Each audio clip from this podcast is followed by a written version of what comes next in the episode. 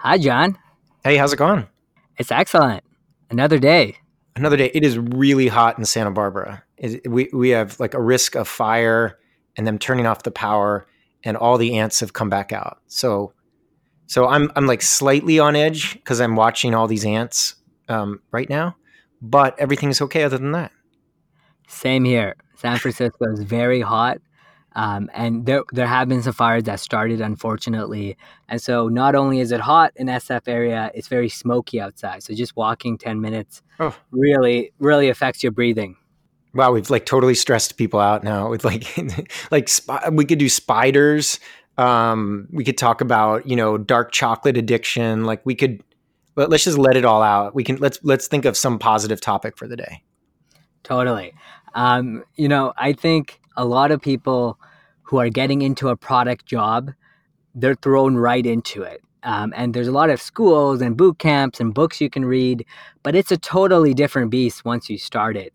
Um, so I think we were just chatting about doing an episode on just what you wish you knew before you started your product job. I like that. I, I like it. It's hard because it's obviously easy in retrospect to think of these things, but I, I do learn when I see people write these about different things. Like I was like had to do something with my blog and then someone wrote, you know, here's five things that you, you better watch out for when you start doing this. And I was grateful they did that. So I, I think I think we're I think it's gonna be okay. Yeah, totally. I think you need to be in the right mind frame to be accepting to hear that feedback. And from what I've seen with product jobs, you're kind of just thrown right into it. And so you're looking for any feedback you can get. And so these kind of retrospective things are helpful. Um, I can get started with maybe the first thing on my mind. Sure. Yeah, go ahead. Yeah, you know, before you get into product, you're thinking about, you know, being a visionary and you're like, you know, I'm going to be the Steve Jobs and you want to make a dent in the universe. Um, and, and you can certainly make a huge impact, right? I think product roles are a great job to, to, to drive that force, that impact. Uh, but once you first start, you realize that have you heard that phrase that says, you know, people start their own businesses because they want to be their own boss, but they end up now hiring 20 other bosses. Right. Right. right, right, Um, I think that really, really does apply here. When you become a PM, you have all these bosses. And I wish I fully understood that that really I am working for the designer and I am working for the engineer and I'm working for product leadership and I'm working for fellow PMs that I need to coordinate my tasks for. And so you almost have these kind of mini bosses um, you know, once you become a PM. That's probably the only analogy where PM is mini CEO actually applies. I hate that analogy otherwise.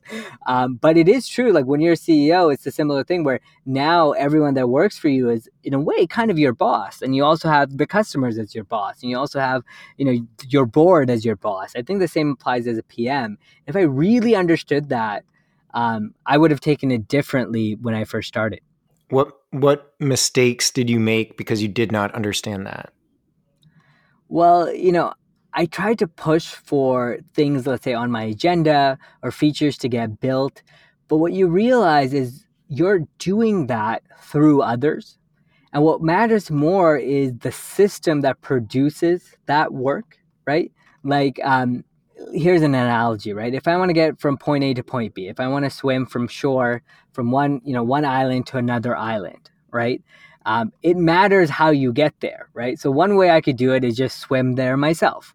Well, I'm not going to be able to do many more swims because maybe I'm exhausted or I die, right? Um, whereas if I build a ship, right, it's much more than getting there. It's now my whole perspective of where I can travel change because now I have a ship right?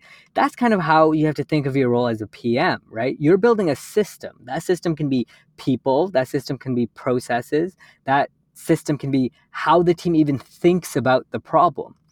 But when you impact your product through your people, through your team, you multiply what you can do so much more. You just change the game. And that's really when you can be successful. And you know, the mistake I made is not realizing how much those relationships, those systems, those processes matter. Initially, I thought of them as kind of the means to the end. The team often is the end itself that will then get you those, you know, actual product ends. Does that make sense? I don't know. yeah, kind of more than makes sense. It's pretty inspirational, actually. I wish more product managers thought that way, even really experienced ones. It does overlap, I think, with a lesson that I learned that I wish I had known because I didn't know how important communication was.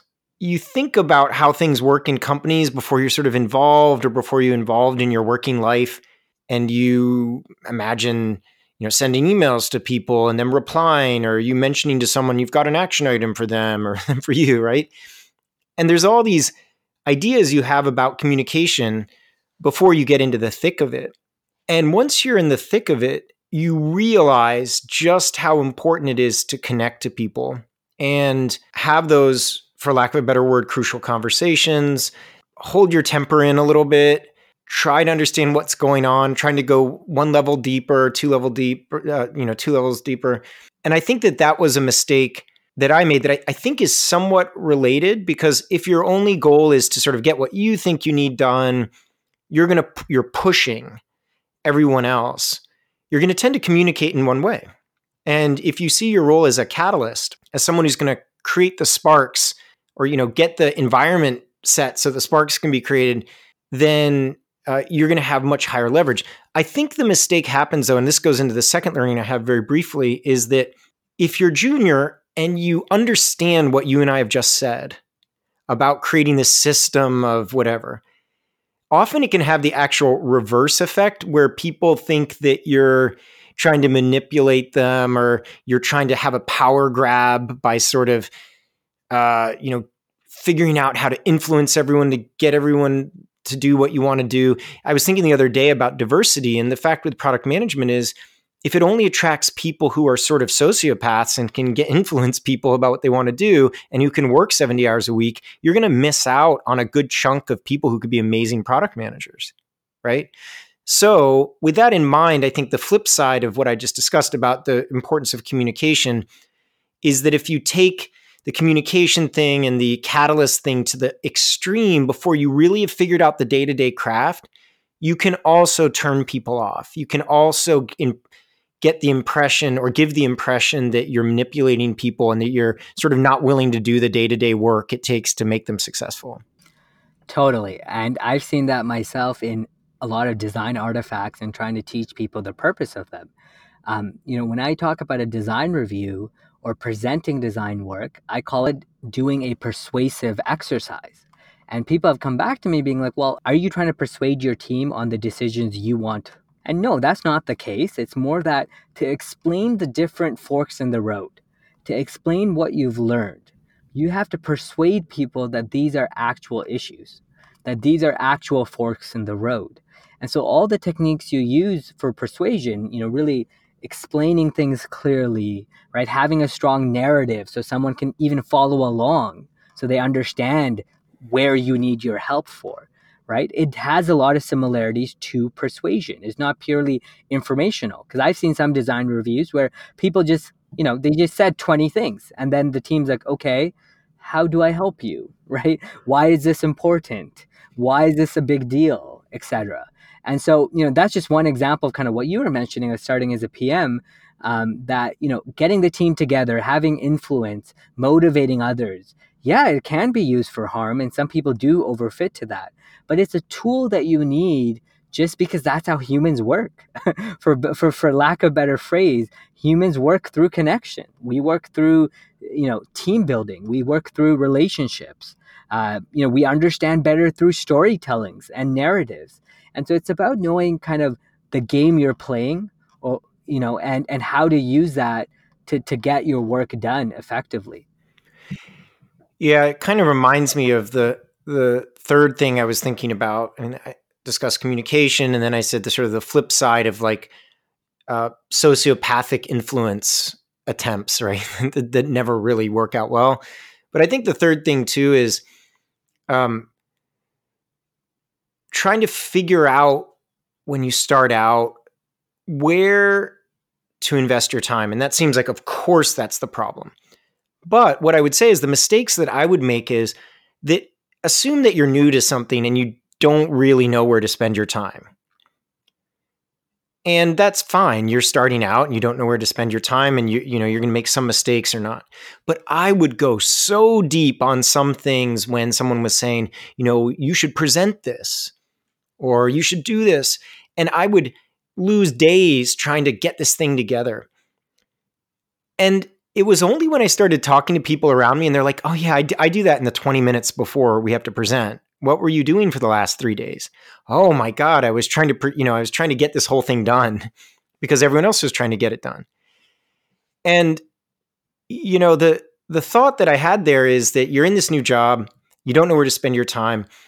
What I wish I had done earlier there was just rigidly kind of time box some of the side projects that I was doing and re- and and make sure that I showed them to other people and got feedback from them really early. And I think if I had done that, I would have saved so much time uh, that I had spent really working insanely hard on things and and work with the people around me to see if I was moving in the right direction. So the the upshot there is when you're in an environment where you legitimately don't know where to invest all your time because no one has told you and you're new at it, um, aggressively aggressively time box what you're doing and try to show your work to people. Because when you start out you can be really nervous about showing your work but wow the the burnout that can happen and the time suck and and just you know taking all your energy out by spending so much time it's it's not healthy and it's not really being very effective yeah, I totally see that. And I think the two themes you really touched on there really spoke to me. The first one about kind of time management, and the second one about kind of sharing early and not being shy to kind of get early feedback. Um, you know, you'd be surprised, but people are happy to give feedback and they actually think that you're thinking about things more thoroughly if you actually ask earlier on. Whereas when you're in the moment, it feels like, oh, this is going to sound like a dumb question, or people are going to think, I don't know the product. But the more questions you ask earlier on, the more you show iterations um, can actually make you work faster. And what I think, you know, both of these themes, time management and uh, getting early feedback, tie into is this kind of idea of having boundaries and understanding kind of where you fit into the org as early as possible right? So one sense for time management and boundaries is, is, is saying like you know like you said time box actions make sure you know things don't go over time or you don't say yes to too many things. Because if you don't manage those boundaries early you set kind of a tone or brand for yourself where people expect that to be your norm that yeah you know they can take on all these extra last minute projects right? And if you set your boundaries early, then people know that no, that's not acceptable, and they'll know not to go to you for that. That impression really matters. And then on the flip side, around you know working with other people, when you're sh- asking people and you're making yourself even a little bit vulnerable, people are comfortable doing that for you too. So it's kind of setting that personal boundary that hey, I'm not here to just figure this out on my own. I need everybody's help. And so I find the people who start from day one very curious and not, you know, shy to ask questions. They set this boundary around how I expect to work with them. Um, so, so that really kind of stuck out to me. Have you found that as well in terms of boundaries? Maybe I'm using that word too loosely. No, I think that boundaries could be applied in many things. I think you have to draw boundaries around your time, your attention.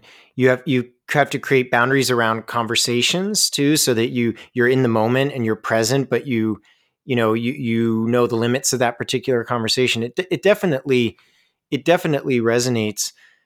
I think that when people first join an amazing dynamic that happens even when you've been doing this for a really long time is that someone hands you that wonderful onboarding document and it tells you to go and talk to these people in the company and to you know make friends with them and understand their world and do this. And this is a little bit about listening and communication.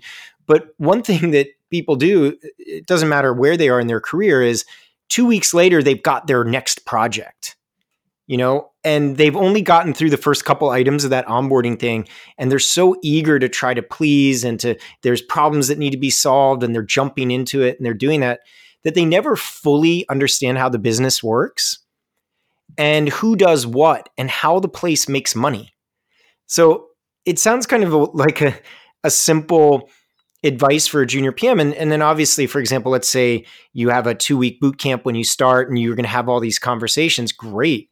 But you'd be amazed how many junior PMs are just thrown straight into the wolves, straight into the like the thick of it and expected to just come up with this stuff. So one thing I think that's important when you start talking about boundaries is if you say to the people around you when you start, you know, I, I have my own little onboarding plan. I'm going to go and talk to this person. I'm going to get that. And I'm going to learn how the business works by talking to this person in finance. And I'm going to do, you know, 20 customer calls. I'm going to do that. The thing I learned and the lesson that I, that I wish I knew um, then that I know now is people will give you like six months of leeway in any job. and you think that they won't and you think there's going to be tons of pressure on you at first but for the most part if you're generally with it they don't expect you to just immediately come up to speed and start firing on all cylinders. So use that opportunity in the beginning to do the things that you should do to get acquainted before you jump in and try to solve all the problems. And I, I wish i had followed that advice in multiple jobs that is such good advice. Um, I know I'm very insecure at times and I just want to prove to people I'm valuable. But the best way to do that is to do it in a way where you can ensure that happens. So taking that time, especially in the beginning, um, you know, something we do at Amplitude as part of all of our onboarding is we get people to do one-on-ones with not only their entire team, but leads of other teams as well, especially on PD. Um, and just those like one-on-one coffee breaks make such a big difference. And now you know, you know, someone you can talk to on the customer success team. Now you know someone to talk to on the sales team. Even for engineers that don't interface with them as much um, as as designers do, it's very helpful to get oriented. What else comes to mind, John, around around these things? I think the best way to start with this is mistakes, because then you wonder what you could have learned from it. Oh, and, and I think that there is this amazing quality that some product folks have where they just keep all of their promises and they they dot their i's and cross their t's and they build a foundation of kept promises. The problem that i had because again talking to this sort of going to where the problem is and going deep into that is that what would happen is that people would sort of forgive me for not keeping a couple of the promises because i was really moving the needle in the other area, right? And the lesson that I learned there that I would tell to sort of a junior person starting out is that you can always create fireworks initially where by doing all these things and people will give you a lot of oh well you know they didn't do that or they didn't follow up on that but they did that amazing other thing the problem is is that comes back to haunt you and you you when something when things aren't going as great you've lost that trust that you actually, you know, show up 100% in the meetings. You're giving people attention. You're doing what you promised to do. You're making good promises. And so I think that that's a that's a big thing that uh, you know being reliable has a ton of benefit over necessarily being completely flashy all the time and sort of very hot and cold. So I was sort of hot and cold, and it would be better to just uh, been reliable. And I actually extend that to things like meeting notes and you know doing what you said you would do and getting that customer to come and uh, spending the the time to get the presentation to look like you didn't just phone it in and doing that. Now I'd say that most junior people just feel they need to be amazing at everything. So you know this kind of contrasts with the earlier advice. But figuring out how to set reasonable expectations with people and deliver on them, you're going to have to learn that eventually. So you might as well start early um, and see see how it works out. That is really good advice, especially that part at the end about not trying to be amazing at everything and not needing to be. That is just a hard thing to learn because not being amazing at everything is not being awful at everything, right? And I think it's easy to think that, right? It's easy to think, well, if I'm not just killing it everywhere in every way, um, I'm doing really bad in, in every way. That's not true. I, there, you have to pick which battles you want to just be okay at, which battles you want to just survive through, and which battles you want to make a meaningful difference. Uh, you know, I remember this advice very clearly, uh, especially you know this is especially true at a startup where you know every six months, every year, if you're still alive as that company, the company has changed and your role has changed potentially, and you have to understand what's now best for the company and best for you at that new stage. And so, you know, when we were at a smaller startup back when I worked at the voice assistant company um, th- that I was at, uh, you know, doing everything mattered, right? And we got to a state where we were much bigger and we had more money and we could hire more people. And so we were still used to doing everything as the PMs at the company. And what that ended up doing is making our specific projects suffer. So I was working on one major project, the other PM was working on another, and you know, from time to time he would need help from me to work on those projects. Now that inadvertently made my main pro- project suffer. Even if it was a 10% less in time, it mattered, right? Because as a startup, you know, you need every every few hours cuz you know, you're trying to just make sense of everything. And so I remember getting feedback, you know, at, at, a performance review that, you know, you should have just not helped on those other things. And that was so surprising for me because I was like, well, how could I let those things fail? Right? That's not a culture of a right. startup. That's not kind of the right way to think. And they were like, well, if you actually let it fail, we would have learned sooner that we need to hire a third PM. But by you helping, it just got through at a lower quality and your project finished at a lower quality, when in reality, we should have just hired an extra PM. Sometimes picking up all the dropped balls is a disservice to your company if it actually hinders how quickly you guys need to learn that you need to scale right? If you learn that later on, that might actually have far more detrimental effects than just the quality of that project. And that totally changed my mindset because, you know, I joined the company when we were seven people, and I got this feedback when we were about 30 people. And that, you know, uh, is not just three times or four times more people. That's like two, three more magnitude of, uh, of different levels of problems, if you will, right? The game is just totally different, right? Um, and I just didn't realize that. And you know, so to going back to your point, I know I learned that the hard way, right? Thinking of our mistakes, that you know, you don't have to be great at everything. You don't have to save every project. You know, and you have to understand the the stage your company is at. Otherwise, by you doing that, you might actually hurt the company. You might hurt the product. Um, you know, if if you're doing it for too long. It it kind of reminds me that this is a problem too for people who've been doing it for 20 years or whatever is that what real focus looks like can seem almost uncomfortable to everyone around and to yourself. And it only material and the value only materializes if you stick if you stick with it. Right? And so I think that back to that point that we made a couple points ago, the the lesson there in me is that if I was to tell my earlier self like you think you know what focus looks like, but try to say no like 10 times more than you're saying it. I mean, nicely, right? And then you'll actually find that you help in ways that make all those no's make sense to everyone around you. But, but you just don't realize how many times you have to say no and then how many times you need to nicely say no when you're starting out. And that's especially hard with the power dynamic for someone who's more junior. You know, that's that's a really really difficult thing. I know we're closing in on our 22 minute time cap or 25 minutes even. Um, how would you sum up today's chat? What, what's what's the biggest message in the bottle that you would send? I think the common theme I see around a lot of these things is take your time. Do things even though you're you know you're supposed to hit the ground running, do things that set you up for success as opposed to just getting to what that success is immediately. Everybody wants to join a team and ship the, the, the greatest and latest. And, you know, if that's the energy you come in with, everyone will on the, t- if that's the energy you come in, everybody wants to hit the ground running and ship the greatest and latest features. And if that's the energy and the goals and motivations you come in with, everyone will want that from you as well. That that will be their expectations. And so just start slow, take your time and really be, you know, strategic about what will help you be set up for success. That would be my summary. What do you think?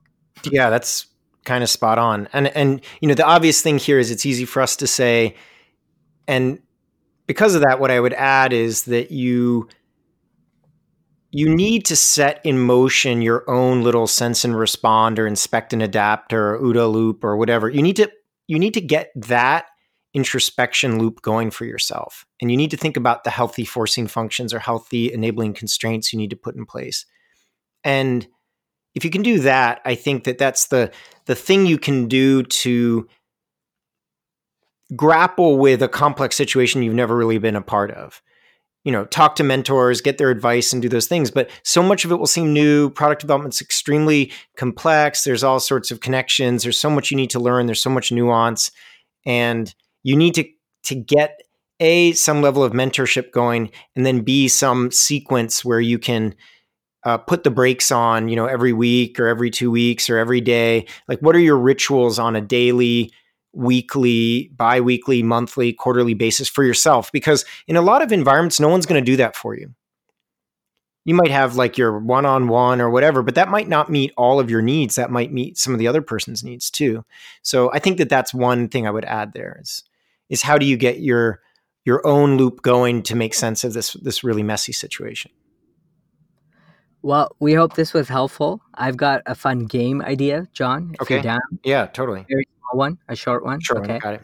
You had 24 hours that you could do a different job, and you'd have to do it like full time or whatever for that day. Uh, and assume you would know kind of how to do it. So, for example, if it was like drive a submarine, just pretend you would know how to do that, uh, and you wouldn't die or whatever. Um, huh. What would that job or career be? Because I've got mine in mind. Why don't you start with yours? So then, firefighter. I mean, what is more heroic than a firefighter? And ideally, and, and again, if the caveat is I don't die or whatever, um, like that would be so cool. Like putting out a fire is the ultimate like bad guys versus good guys. The bad guys being the fire, of course. Um, yeah, I think it's just it's just so cool. Yeah, I would be a firefighter for. I think that I, if I could, I would try to be a scientist on the day that they actually make progress. like like I think that the other days would be really good too, but there there was that story about uh, you know the scientists who detected like the black hole or, or something mm-hmm. and, and, there was this look on her face of just such sheer joy about right. all that work paying off and yeah. I mean, I think that if I could just arrange to be only there on that day, the you know the the you know seven thousandth day. I don't know how you know old she is. Yeah, it might make no. She's probably been using it for 10, 15 years, so it could be a lot of days. Um, I would just arrange to be there on that day. Right. But that's kind of like the person who just ran runs the marathon for fun. You could argue that the smile would not be on her face if you just arrived that mm. day, right? Like it would Thing, not. Yeah. You need you need the thousands of hours to be able right. to get in there. So so I don't know. Right. Yeah, that, that's where I would be. That's a great answer. That's really interesting. well, thank you all for listening. Please uh, leave us reviews on iTunes and message us on Twitter with feedback, um, and give us any topic suggestions for uh, for the next episode. And let us know when we should drop the episodes because midweek can be a little hard. Sunday is doable, but you know people are maybe just with family, and that's great that they are. Um, we're trying to think of a good good time of the week. I think we might try for Sunday this week, but we'll see for the next time. Yeah, yeah, we tried Sunday last week and it seemed to be okay. Maybe we'll try Sunday this week, but um, yeah, whatever works, that's good. All right, talk to you soon, Tarek. All right, see ya. Bye-bye. bye bye